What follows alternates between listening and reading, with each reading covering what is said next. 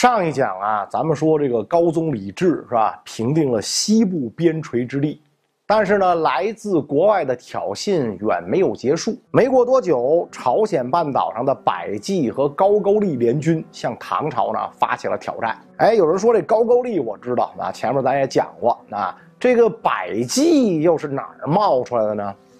其实啊，在当时的朝鲜半岛上，并不是只有高句丽这一个国家，在高句丽南边还有两个国家，一个呢是扶余人建立的，叫百济，还有一个国家呢是由朝鲜半岛本地陈韩的朴氏家族建立的，叫做新罗。唐朝之所以一直没跟百济、新罗发生过什么摩擦，原因呢主要有两点，第一呢。百济新罗的存在可以牵制高句丽啊，因为高句丽的领土呢，除了在朝鲜半岛北部啊，还在中国的辽东地区，对中国呢构成了威胁最大啊，让朝鲜半岛三国鼎立，这是大唐皇帝非常乐意见到的。第二个原因呢，就是百济新罗这俩小国啊，一直尊唐朝一声大哥啊，不像这个高句丽似的老欠招，所以唐朝跟他们的关系呢，一直也比较友好。那为什么现如今这个百济要联合高句丽来挑衅大唐呢？一切源于百济日益膨胀的野心。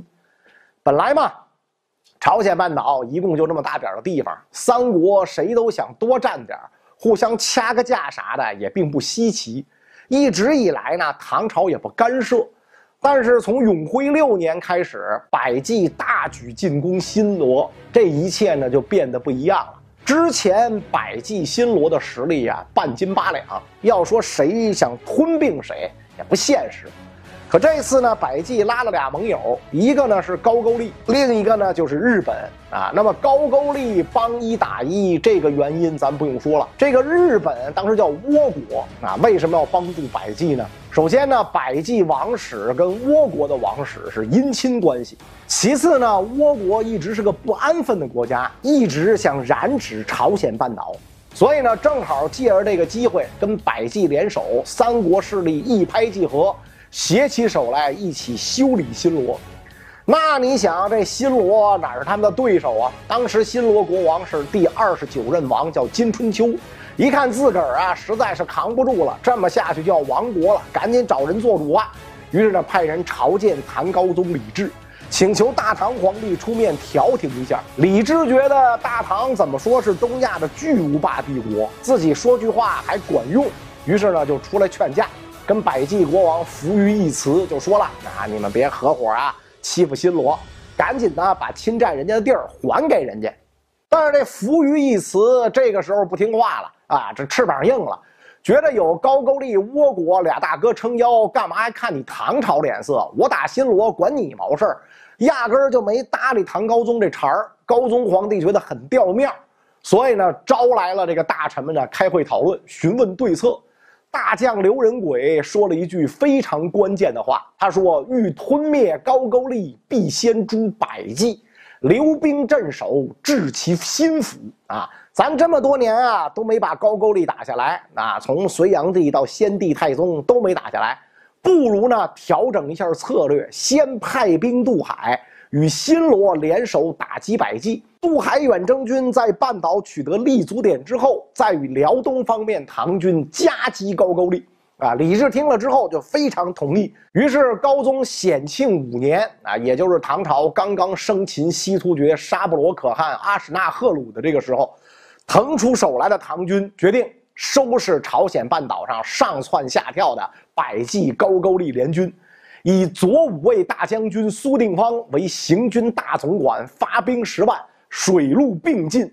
与此同时，唐高宗诏令新罗王金春秋，让他率领新罗军与唐军会合，一起加攻百济。金春秋得知大哥发兵的消息，美的呀，是吧？简直这这鼻涕泡都冒得满身都是，急忙派五万人马跟唐军会合。这一年的八月，大总管苏定方率领的水陆大军船队从成山，就是今天的山东荣城起航，横渡黄海，到达雄津江口，就是今天韩国的锦江。百济王扶余一词听说这个消息，啊，也不知道哪儿来的迷之自信，决定跟唐军硬碰硬，正面刚一刚。于是呢，立刻派军在雄津口一带布置防御，企图阻击唐军。让他万没想到的是，苏定方的先锋部队速度非常快，抢先一步抢滩登陆，随后立刻上山结阵。两军呢，只好在这儿展开了激战。紧接着，唐军船队正逢涨潮，源源开道，一时之间扬帆盖海，无比壮观。百济军根本就抵抗不住，那最后呢，四散崩溃，将士死伤数千。就这样，唐军毫不费力攻下了雄津江口，取得了稳固的立足点。随后，唐军沿江而上，直趋百济的首都四比城。唐军如此火箭般的行军速度，让百济国王扶余义慈一下就慌了，赶紧召集全国军队抵抗唐军。可是这个时候，从陆路助攻的新罗军也拍马杀到，与唐军东西夹击，百济军大败。扶余义慈眼瞅唐罗联军马上就要打到家门口了，只好呢带着太子仓皇遁走，躲到了北边的一个小城避难。谁料想这个时候他已经插翅难飞，扶余义慈前脚刚到，后脚就被苏定方的部队团团围住。与此同时，在另一边啊，四比城里，扶余义慈的二儿子扶余泰还想再挣扎一把，于是呢趁着父兄外逃，便自立为王，率众固守百济。可惜这个时候，并不是所有人都跟他一条心。扶余义慈的嫡孙儿，别看岁数不大，但是把形势看得很明白。他跟身边的人讲：“现在国王太子均在，王叔自立为王，即使唐兵退去，我们啊也会被王叔杀掉。”说完这番话，率领左右翻墙出城去投奔唐军。城里的百姓一看太孙儿都投降了，咱们还坚持个鸟啊！纷纷跟随。扶余泰试图杀害百姓，阻止大家出降，可惜一切已经是大势所趋，无奈之下只好投降。百济都城四比城就此陷落。很快，百济下属三十七郡、二百多城、七十六万户全部归属了大唐。唐朝消灭百济之后，苏定方率军回国，留下左骁卫郎将刘仁愿率兵一万镇守四比城。另外呢，唐朝在百济设置了包括熊津在内的五个都督府，并委派这个王文度为熊津都督。这王文度不知道大家还记不记得啊？在程之杰第二次打西突厥的时候，大吹这个妖风，最后因为矫诏被唐高宗贬为平民。就那小子，如今又被重新启用，让他往熊津上任。是吧？结果谁想到这老哥在渡海的时候病死了。这么一来呢，高宗只好启用曾经建议自己欲灭高句丽、先诛百济的大将刘仁轨，代替王文度统领军队。啊，咱们这儿说一下啊，雄津都督刘仁轨和四比城守将刘仁愿虽然只有一字之差，二人毫无关系啊，不是姓刘都人字辈的，不是这样啊。百济被俘的王室就被唐军带回了长安。后来呢，就留在长安居住，啊，就是赐爵赐宅啊，给官职。就唐朝一一向是这样，后代这个降君降臣啊，那这些人呢，实际上也就融入到这个呃今天中华民族这个大家庭当中啊，就是就是这个被灭的百济的故地啊，后在今天的韩国境内啊，但是当年被灭的百济跟今天的韩国人。一毛钱关系都没有啊！他们是已经跟高句丽一样，也是服于人建立的啊！一毛钱关系没有，是吧？所以这个高宗李治以为这样灭了百济，吞并了百济之地，一切将会恢复平静。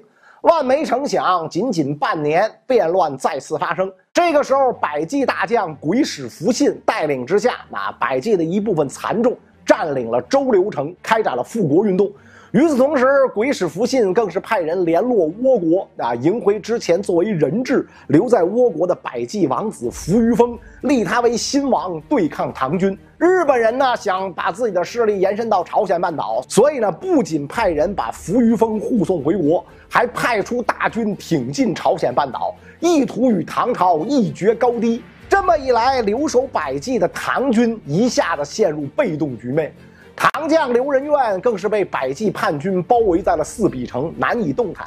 刘仁轨见此情势，赶快前去救援啊！刘仁愿呢才得以脱困。二刘碰面之后，很快得到了一个消息，就是倭国派出的入援军队啊，除了部分兵力进攻新罗外，主力向鬼使符信复国运动的根据地周留城挺进，而且呢，据说有五万之众。面对敌众我寡的形势，刘仁轨、刘仁愿两个刘仁合计出了一个计策，就是刘仁愿从陆路进攻周留，刘仁轨则率水军从雄津进白江口，溯江而上夹击周留。正因为有这样的安排，历史上著名的白江口之战。就此发生。关于这场战斗的具体情形啊，《旧唐书·刘仁轨传》只有寥寥几句的记载啊，说仁轨欲倭兵于白江之口，四战捷，焚其舟四百艘，烟焰涨天，海水皆赤，贼众大溃，百济诸城皆复归顺。当时倭国跟百济的水军共有战船八百多艘，士兵四万七千人。唐朝水军多少呢？战船一百七十艘，士兵一万七。很明显，唐军兵力处于下风。但是呢，白江口之战的结局出人意料，唐军四战四捷，倭国跟百济联军全军覆没。此后，倭国因为担心唐朝继续征讨，耗费巨资修筑大量防御工事，并且呢，把都城从飞鸟迁往晋江的大金宫。国策也由面向大陆积极进取，转为消极内敛，停止对朝鲜半岛的扩张。那在之后将近九百年的时间，再未向东亚大陆发动过战争。所以，白江口海战啊，是一战保千年和平，是吧？不但如此，倭国还开始派遣遣唐使，全方位的学习唐朝啊。那什么原因让唐朝在悬殊如此之大的兵力对比之下，取得了这样巨大的胜利呢？首先，咱们必须明白一个概念：这个战争啊，不是依靠数量取胜，更不是靠无脑暴兵取胜，而是依靠军队的质量。要知道，当时的大唐刚刚经历二十余年贞观之治，是吧？北逐突厥，西讨高昌，南灭吐谷浑，正是国势鼎盛、甲兵日精之际。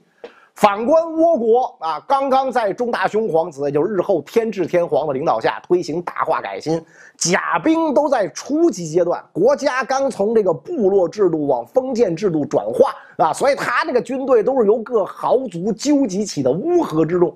唐军的素质是碾压倭军，你说这士兵质量不咋地也就算了，起码还有战船，但是倭军的战船也远逊于大唐。唐军当时的战舰基本上都是楼船。蒙冲啊，这种巨舰，楼船高达三层，巨大无比，堪称七世纪海上航母。蒙冲包覆牛皮，用于冲撞敌船。日本基本上都是长不过二十米、宽七米的小船。两军一对战，倭军的船呐，恨不得还没能靠近唐军，就被浪掀翻了。你说这怎么整啊？所以唐军的战船在质量上再次碾压倭军。而且唐军的战船上设有抛石机和拍杆啊，拍杆就是跟那个吊车似的，吊着块大石头冲进倭船，一松手，叭，这石头下来就把倭船砸沉了。倭船就是一帮鱼雷快艇，你数量再多，能打得过航空母舰吗？是吧？所以这个当然了，军队的素质跟质量也不代表一切，有时候你只要战术周密，指挥得当，还是可以华丽逆袭。可惜当时倭国主帅阿贝比罗夫，包括这个这个百济军队的统帅，没有人认识这一点，是吧？望着这个自己所统领的千艘战船啊，再看对面唐军区区两百艘战船，这还有啥战术啊？给我冲就完了，托斯给给给我上，是吧？根据日本史书《日本书记》的记载说，日本诸将与百济王不关气象。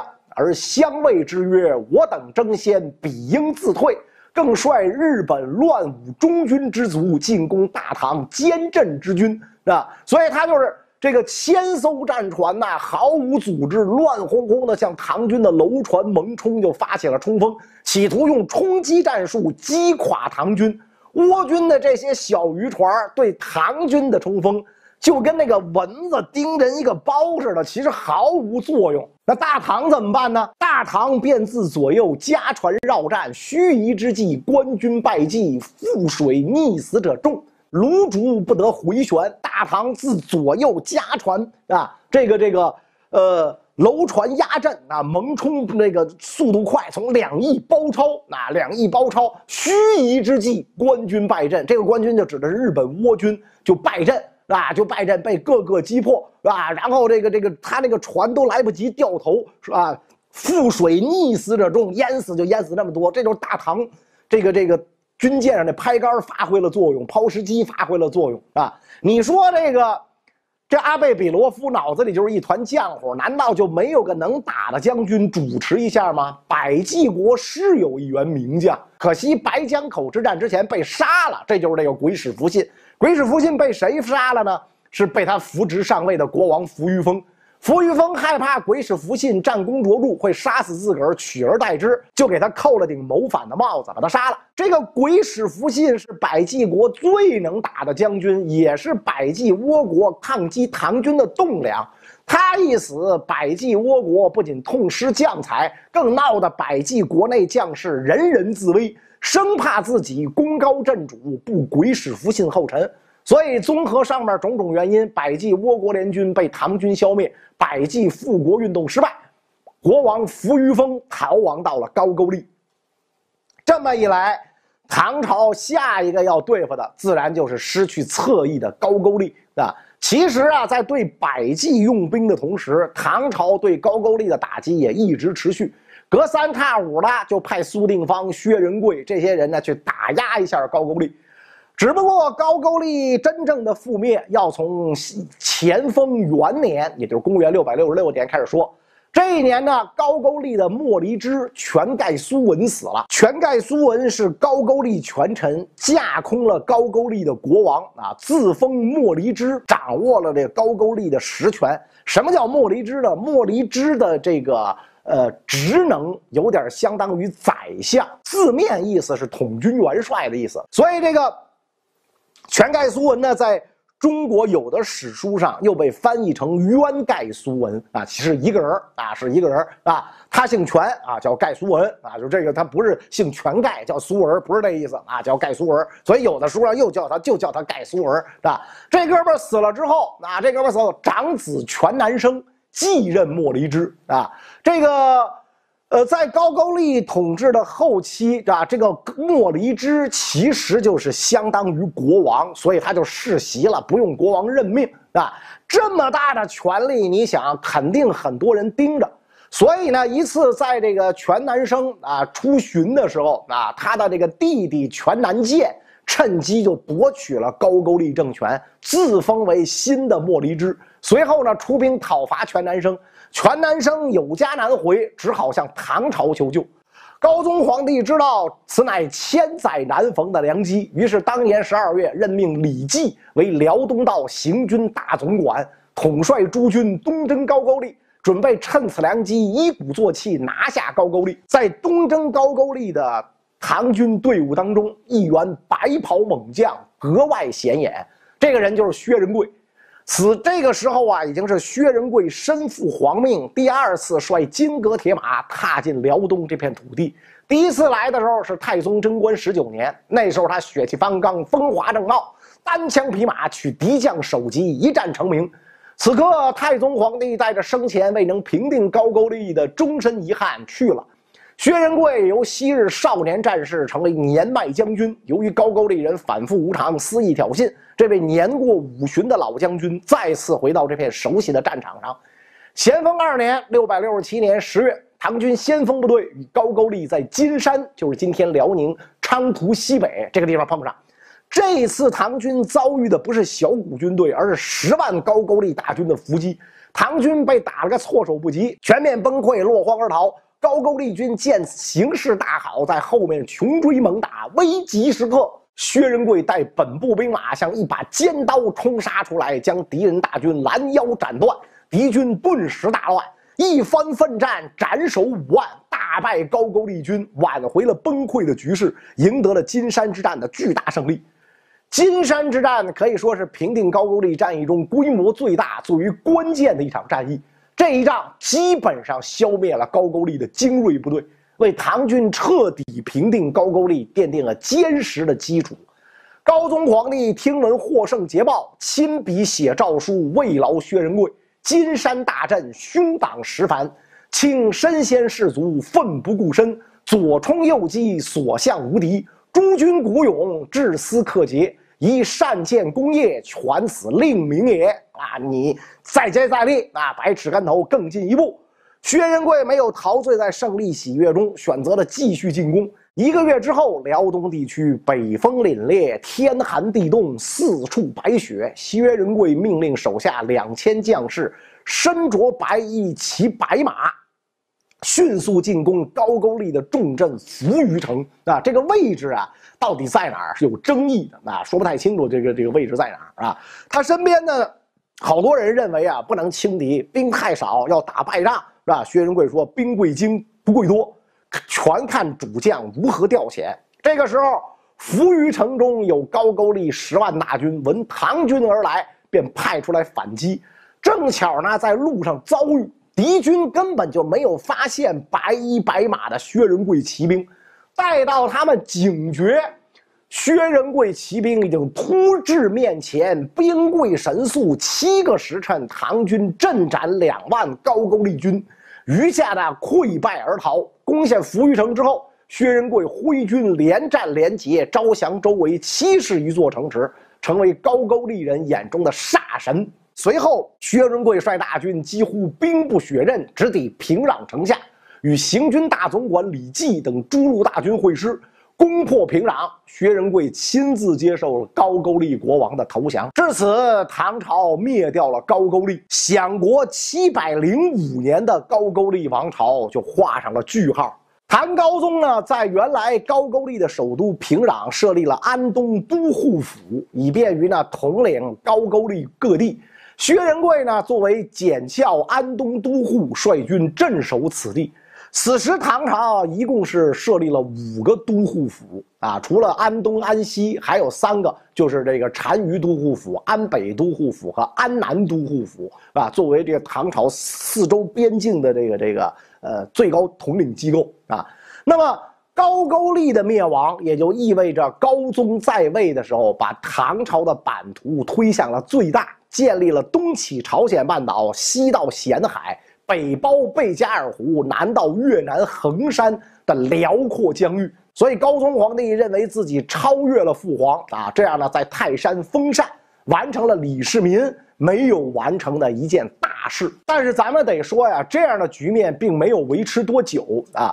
这个在唐高宗统治后期，西突厥的一些部落背叛唐朝，联合吐蕃侵扰西。啊，百济和高丽这个唐朝在他这故地设立了安东都护府，但后来安东都护府的领土也大部分被新罗占领啊，所以呢，这个唐高宗等于是他占的很多领土到后来都丢丢失掉了，因此唐朝疆域的最大局面其实就维持了三年啊，唐高宗总章元年到总章三年是吧？唐高宗皇帝不仅是这个领土后来。